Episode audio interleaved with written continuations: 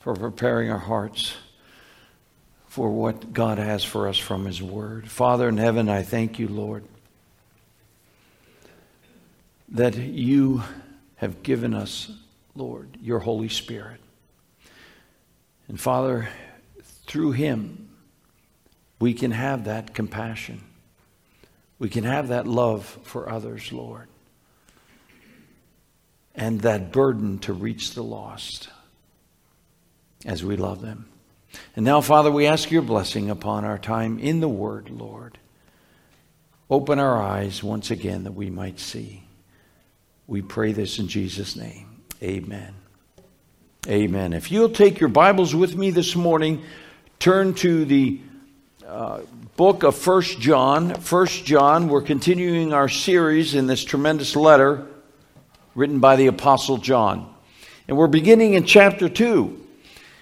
We've arrived at chapter 2 here, and this morning we're just looking at two verses. The first two verses of 1 John chapter 2. Okay? Now, last week we, we saw at the end uh, in, in our study that John was speaking about sin and how if we confess our sin in verse 9 of chapter 1, if we confess our sin, he is faithful and just to forgive us our sin and to cleanse us from all unrighteousness. And what a wonderful truth that is that we know that if we come, we will be cleansed through the blood of Christ. But here the Apostle John goes even further in verses 1 and 2. So let's look at verse 1 together. John writes, My little children, I am writing these things to you that you may not sin. Now, we'll, we'll, we'll stop there for a second. You know, uh, when we read about, you know, God's forgiveness and God's grace, and if we confess our sins, He will forgive us there's this tendency to think that, well, then, since we're under grace, we can pretty much live the way we want as believers. That we can, I, I can live my life any way I want because I know God's going to forgive me. And we think that we have uh, um, a license to sin. But the Apostle Paul speaks of that, uh, how, how uh, we ought not to, to take grace uh, for granted that way. And here, John makes it clear when he's talking about though your sins are, when you confess, your sins are forgiven. He says here, I've written these things here for one purpose. And what is that? That you won't sin. That you will not sin. That you will uh, seek to live a holy life before God. So that's extreme, extremely important to understand as we go through the next part of the verse and verse 2. Okay, so we do not want to sin. We want to live an obedient life to the Lord, obedience to His word. But look at the rest now of verse 1. Then he says, And if anyone sins, we have an advocate with the Father, Jesus Christ, the righteous. So he starts off by saying, first of all, I want you to, none of you to, uh, to sin before God. You, you seek to live a life, and there's no life of perfection. We can't live a life completely without sin until we get to heaven.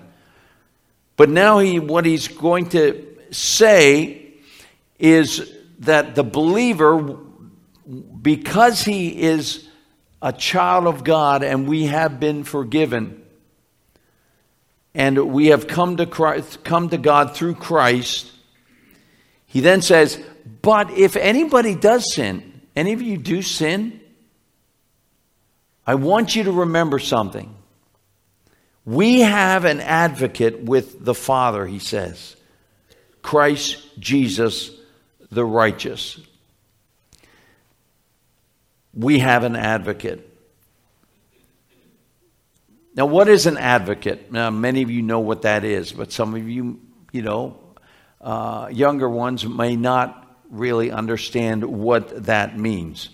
Basically, an advocate is a person who comes to the aid of someone else and pleads their case to a judge. What's another word we use then for advocate? Lawyer. So basically, an advocate is, is what we call lawyers today. I don't know how many of you have, have had to hire a lawyer, um, but they are expensive, aren't they? Uh, you know, I've talked to people who've had to hire one, and and uh, the money they charge. But then they, what do they do? They go to represent you before the judge. And they're going to plead your case that you are innocent. And to have a lawyer do that, sometimes that lawyer will, will uh, get you exonerated or you will still be found guilty. But here, the Bible says, the scriptures say, that Jesus is an advocate basically, to those who believe in him, those who have trusted in him. He said, John says, we have an advocate. If you sin, we have an advocate.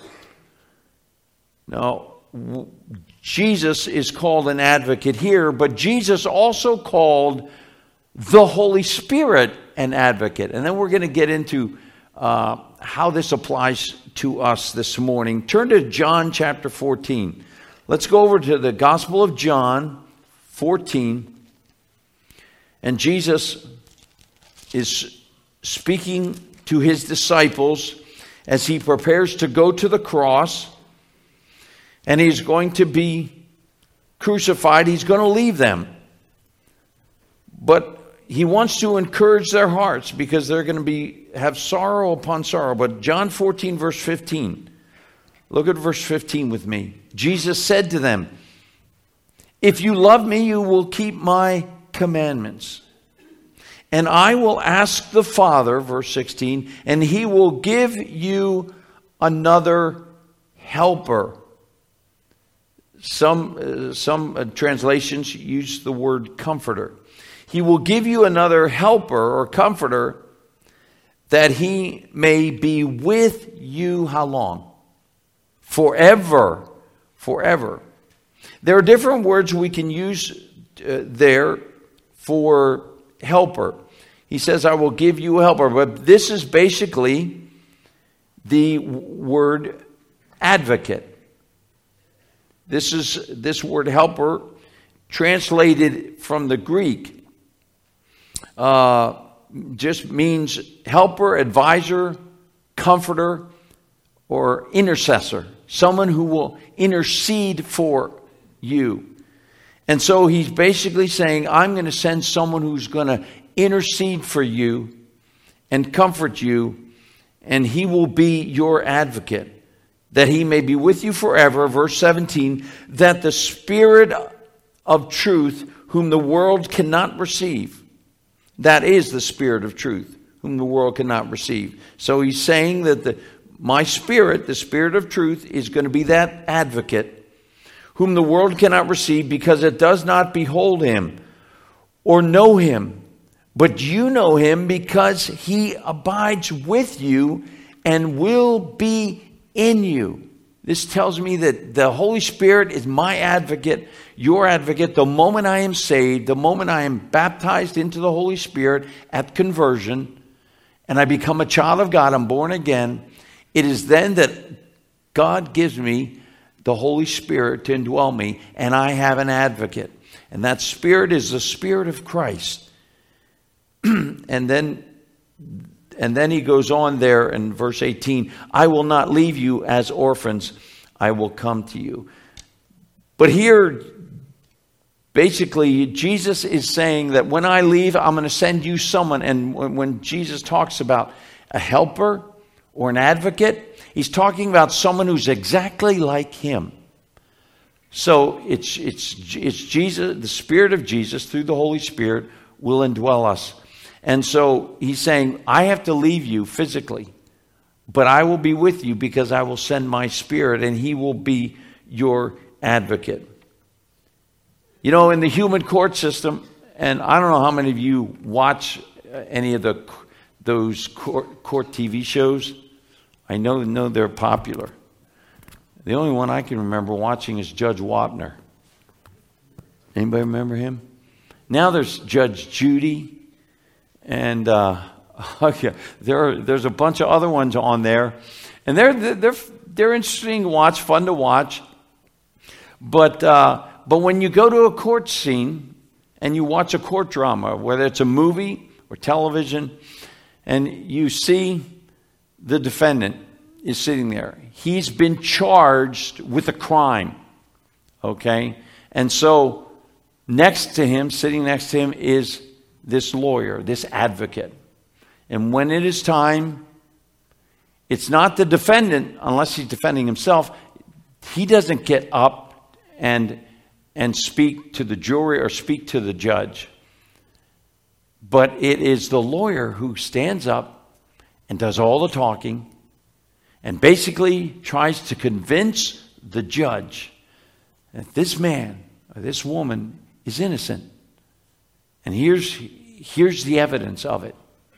And so I want you to have that picture in mind as we take a look at what does he mean that Jesus is our advocate.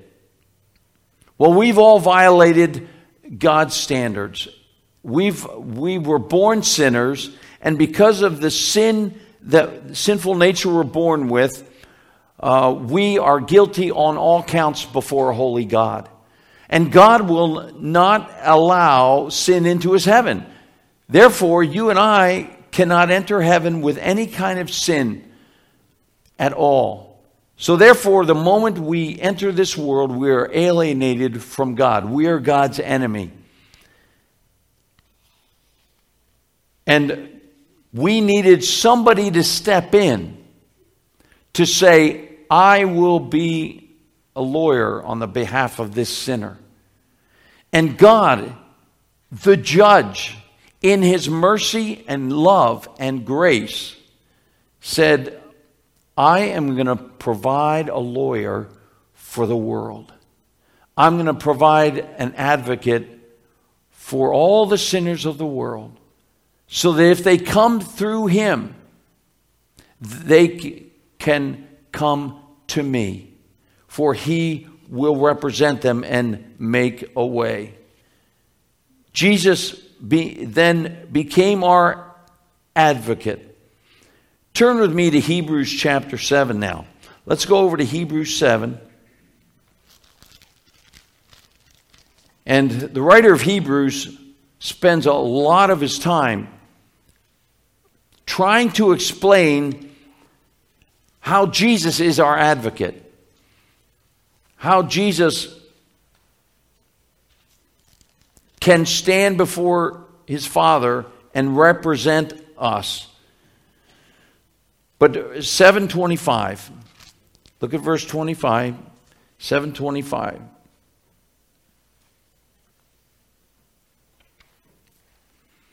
Look at, look at what he says. Hence also he is able to save forever. And there's that word forever again. Keep that in your mind and heart. He is able to save forever those who draw near to God through him. Who's him? Jesus Christ, our great high priest. Since he always lives to make intercession for them. You catch that there? So he is able to save, Jesus is able to save those who come to him forever, who draw near to God through Christ, because Jesus is our advocate forever. There he, he puts it in, in this way. He always lives to make intercession for them intercession for them. Jesus basically, through his death on the cross, as he, he became the sacrifice for our sins, he had the right to represent us because he took our sin upon himself. He was nailed for our transgressions. And so, because he paid the price, God then would accept that, that payment for our sin. And we would then have an advocate before the Father who is interceding for us. Notice it says, always lives. Jesus always lives to make intercession for them. What, what does he mean by this? That he's still interceding for us. Jesus is at the right hand of God the Father right now. When he ascended, he sat down at the right hand of God the Father. And you and I have been saved through the blood of Christ. But Jesus Christ uh, be, was, was accepted by his Father as the, the only one that could be the advocate for sinners, you and I. So that when I sin, and what this is what John is trying to say, that when I do sin here, I know something, even if I, I forget to confess that sin, or I, I, I do sin again, and I, really don't deal with it with the Father, Jesus turns to the Father and says, Father, I died for that one. I gave my life, and there's my blood to prove it.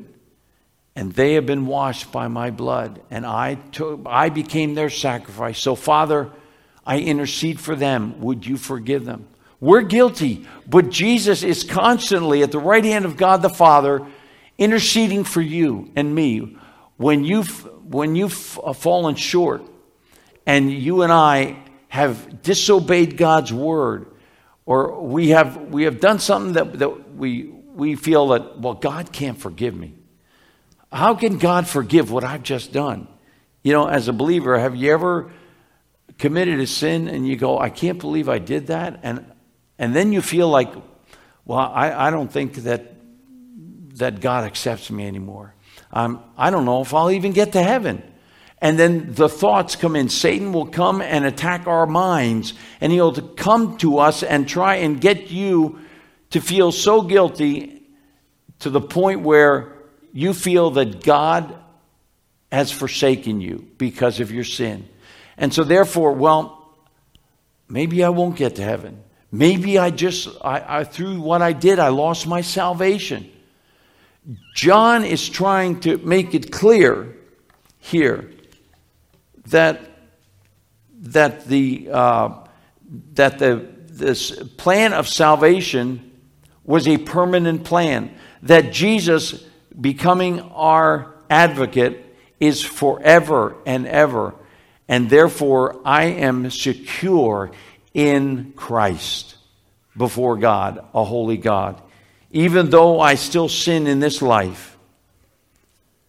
You know, we have a, a number of stories in the, in the scriptures that kind of sh- show what, what, it, what it's like for someone else to, to be an advocate for another. And I want to quickly turn to 1 Samuel 25. Let's go to 1 Samuel 25 together. Verse 21.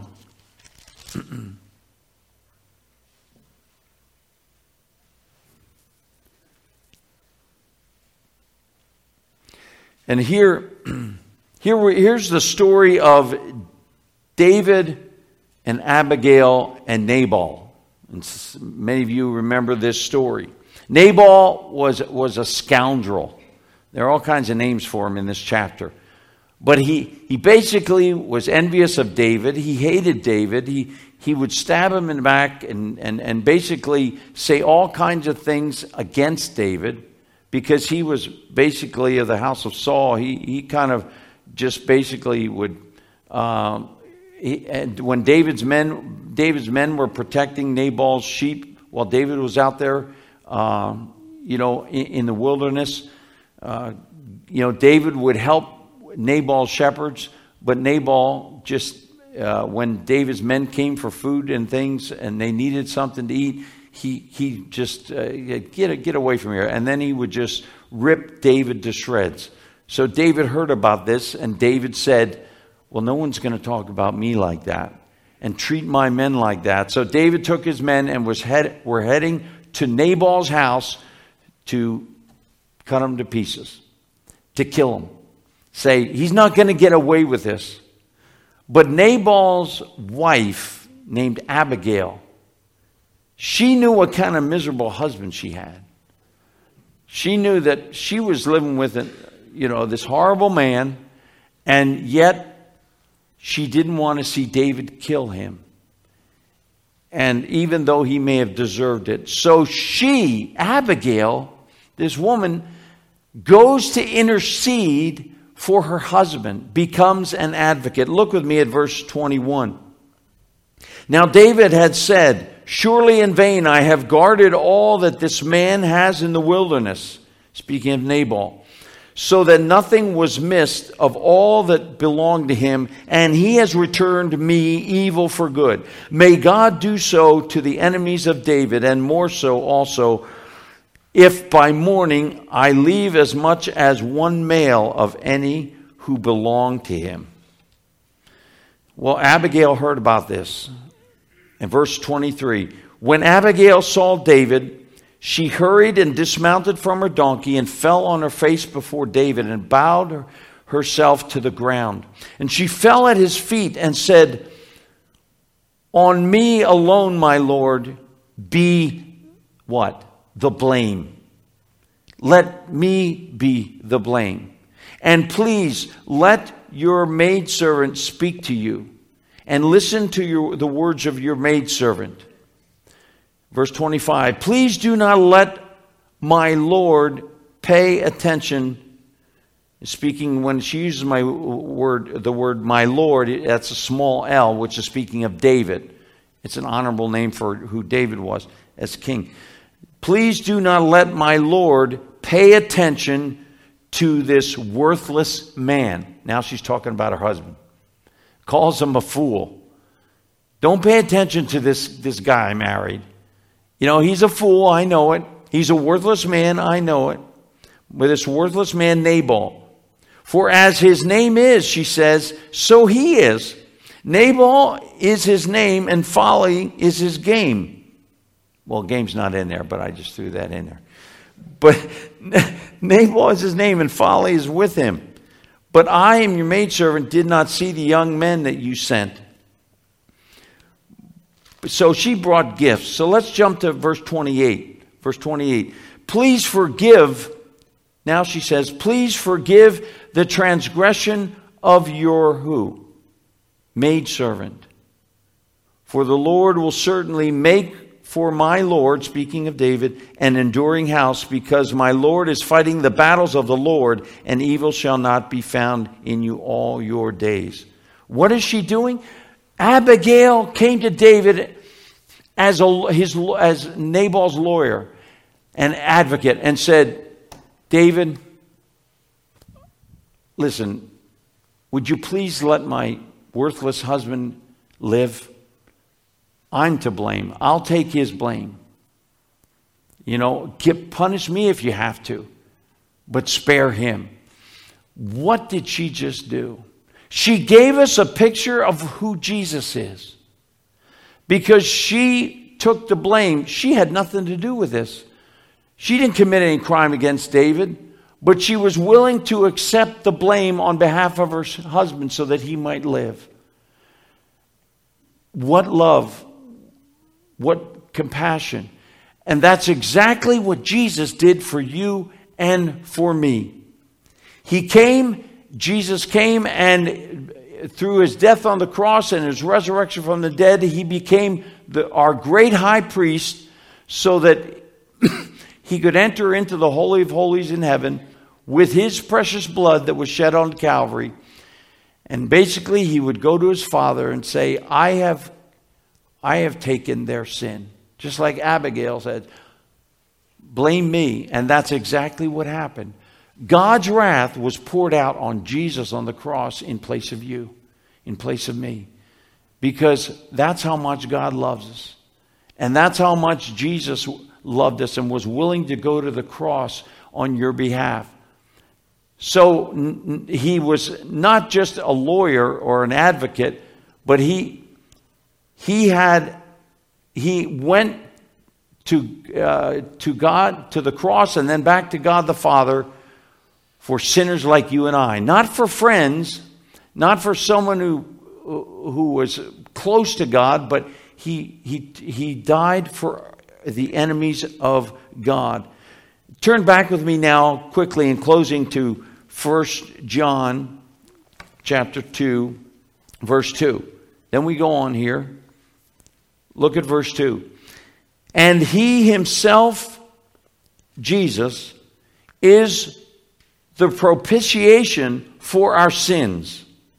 And not only ours, but also for the sins of the whole world. So now John says Jesus is not only an advocate, but he himself is the propitiation for our sins. Some of you may have in your translation, instead of the word propitiation, you have the phrase atoning sacrifice. Now, I don't know how many of you use the word propitiation in your daily vocabulary.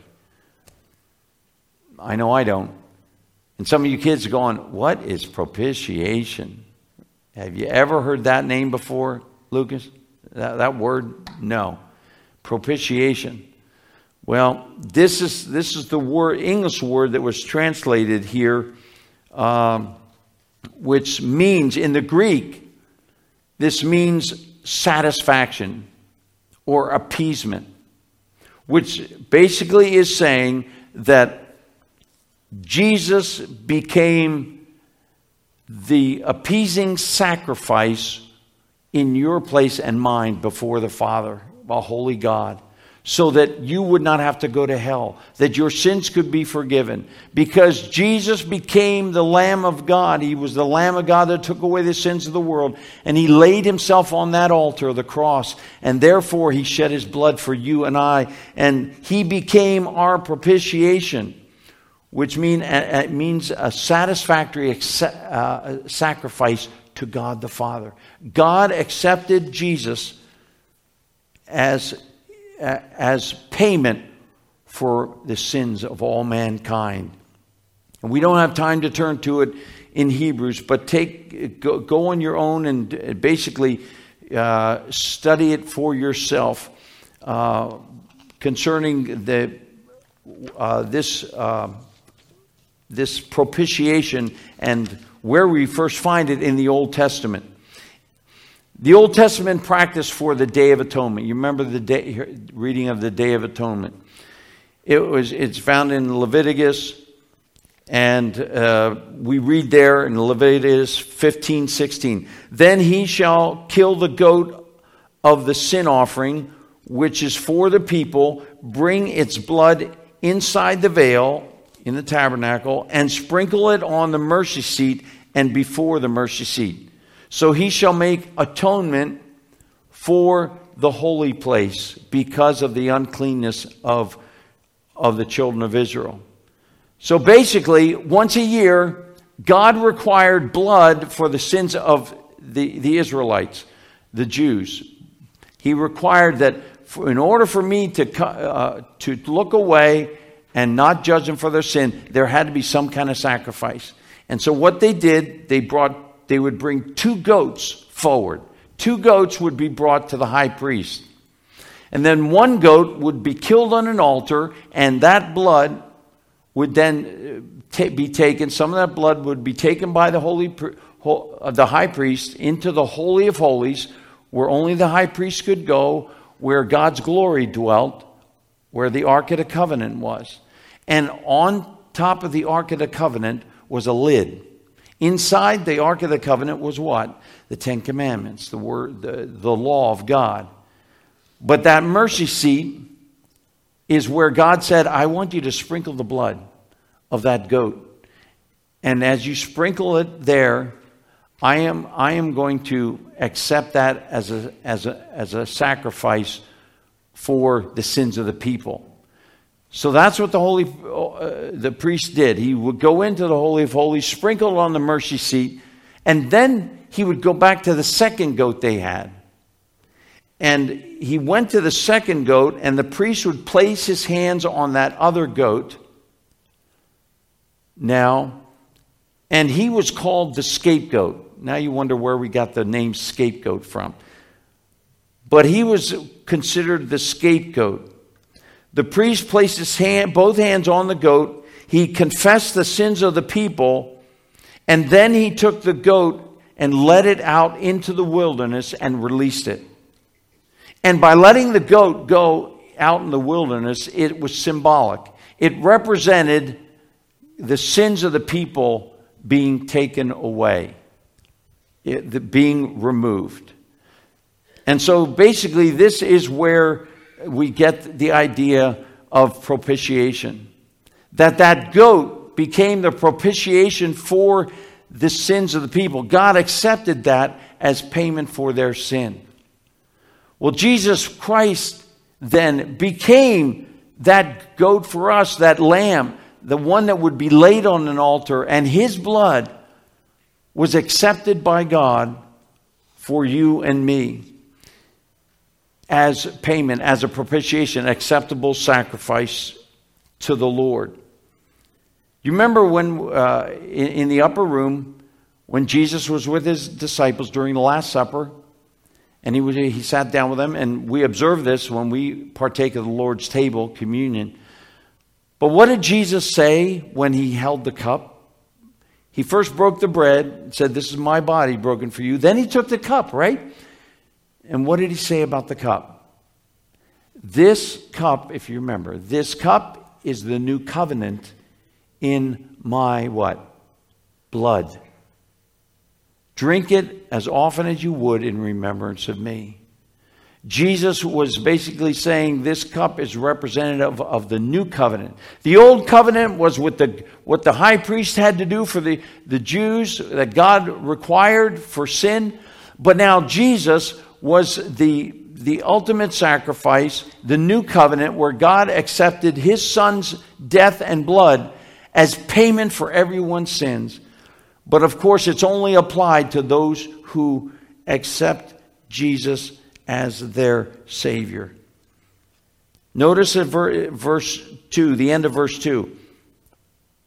He's not only the propitiation for our sins, speaking of the believer, he's writing, believers he's writing to, and not only for ours only, but also for the sins of the world. Jesus died for everybody. But that sin is only, that, that uh, blood is only applied to, to the, the sinner who comes by faith and says, Lord Jesus, I can't save myself. I know I'm, I'm a sinner headed for hell. Would you come and save me? And that person who places their faith and trust in Jesus is forgiven, washed in the blood of Jesus, and then at that moment, they have an advocate, Jesus Christ, before the Father, who will always be there until we get to heaven. He will say, My blood paid for that, uh, your child's sin. We're still children of God. Nothing can change that. But how wonderful it is to know that we have an advocate, and Jesus is the perfect advocate because he became the propitiation for our sins, the acceptable sacrifice. Peter Miller was a Baptist preacher during the American Revolution, and he lived here in Ephrata, Pennsylvania. And he was actually a friend of George Washington. And while Peter Miller was, was preaching in his church in Ephrata, um, there lived a man named Michael Whitman and he couldn't stand, you know, he, he was a, a wicked man. He couldn't stand Peter Miller and his preaching. And so he would always make fun of him in the streets and, and, and laugh and mock at, at Peter Miller and say bad things about him, you know, and, and just tore him to shreds. He became such an enemy of, to Peter Miller. He was so evil minded, he hum- humiliated Peter Miller constantly. Well, one day, Michael Whitman was arrested for treason and he was sentenced to die. So he was taken to Philadelphia and there he was going to be hung.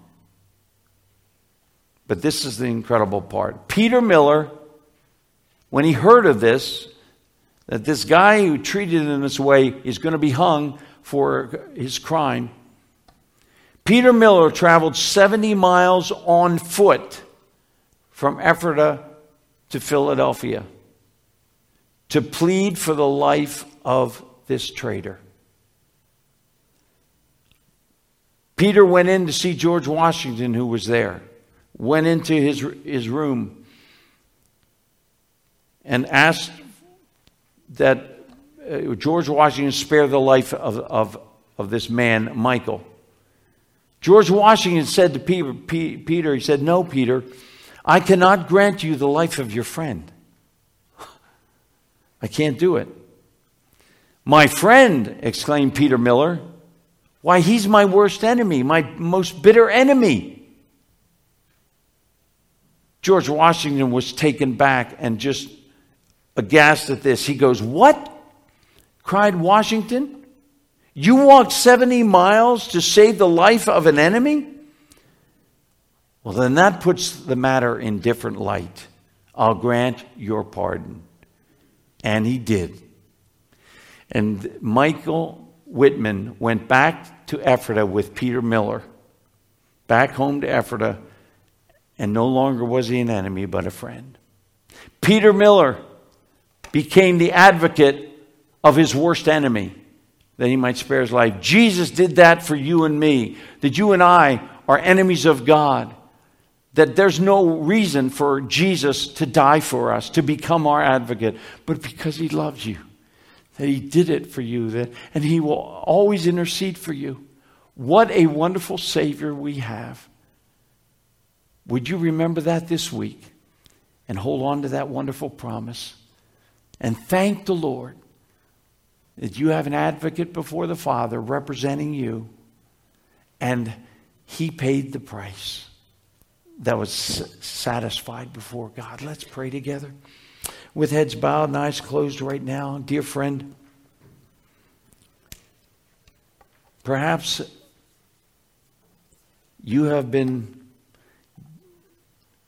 dealing with sin in your life as a believer, and you've struggled with sin. And you're at a place maybe where you feel God can't forgive you.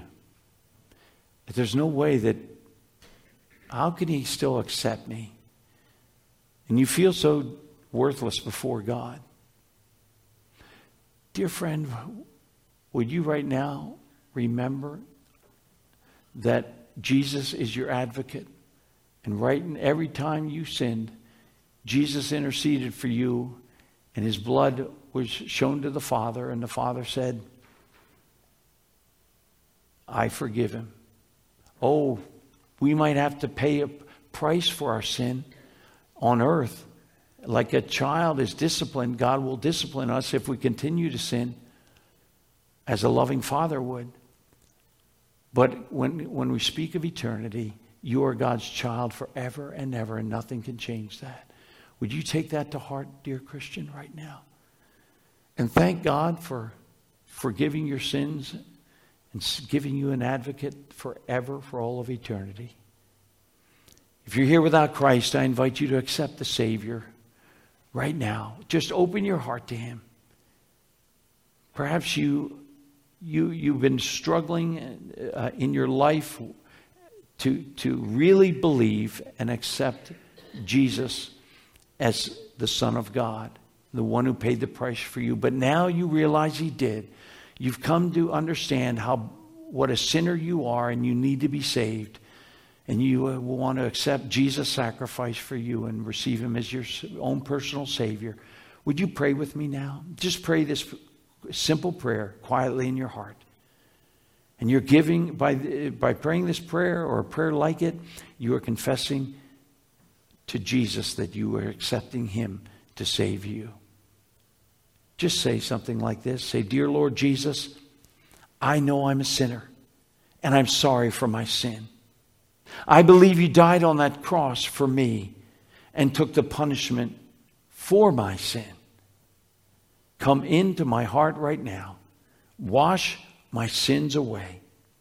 I receive you today as my very own Savior. Thank you for dying for me and rising from the dead, Lord Jesus. With head still bowed and eyes closed, if you gave your heart to Jesus this morning, you are now born again. You are part of God's family. You now have an advocate. Jesus is your Lord and Savior, and you are, have been given the free gift of eternal life as He has forgiven your sins. Welcome to the family of God. Heavenly Father, thank you for decisions made. And Father, may we rejoice in the wonderful truth that we have an advocate before you who is sitting at your right hand. Lord, may we seek to live a life that's pleasing to you, that we might not sin. But we know, Lord, that when that time comes and we, we do fall, Lord, we know that we have that advocate who represents us before you. Thank you for that forgiveness you give us and for the grace for all of eternity. We ask all this in Jesus' wonderful name. Amen. Amen.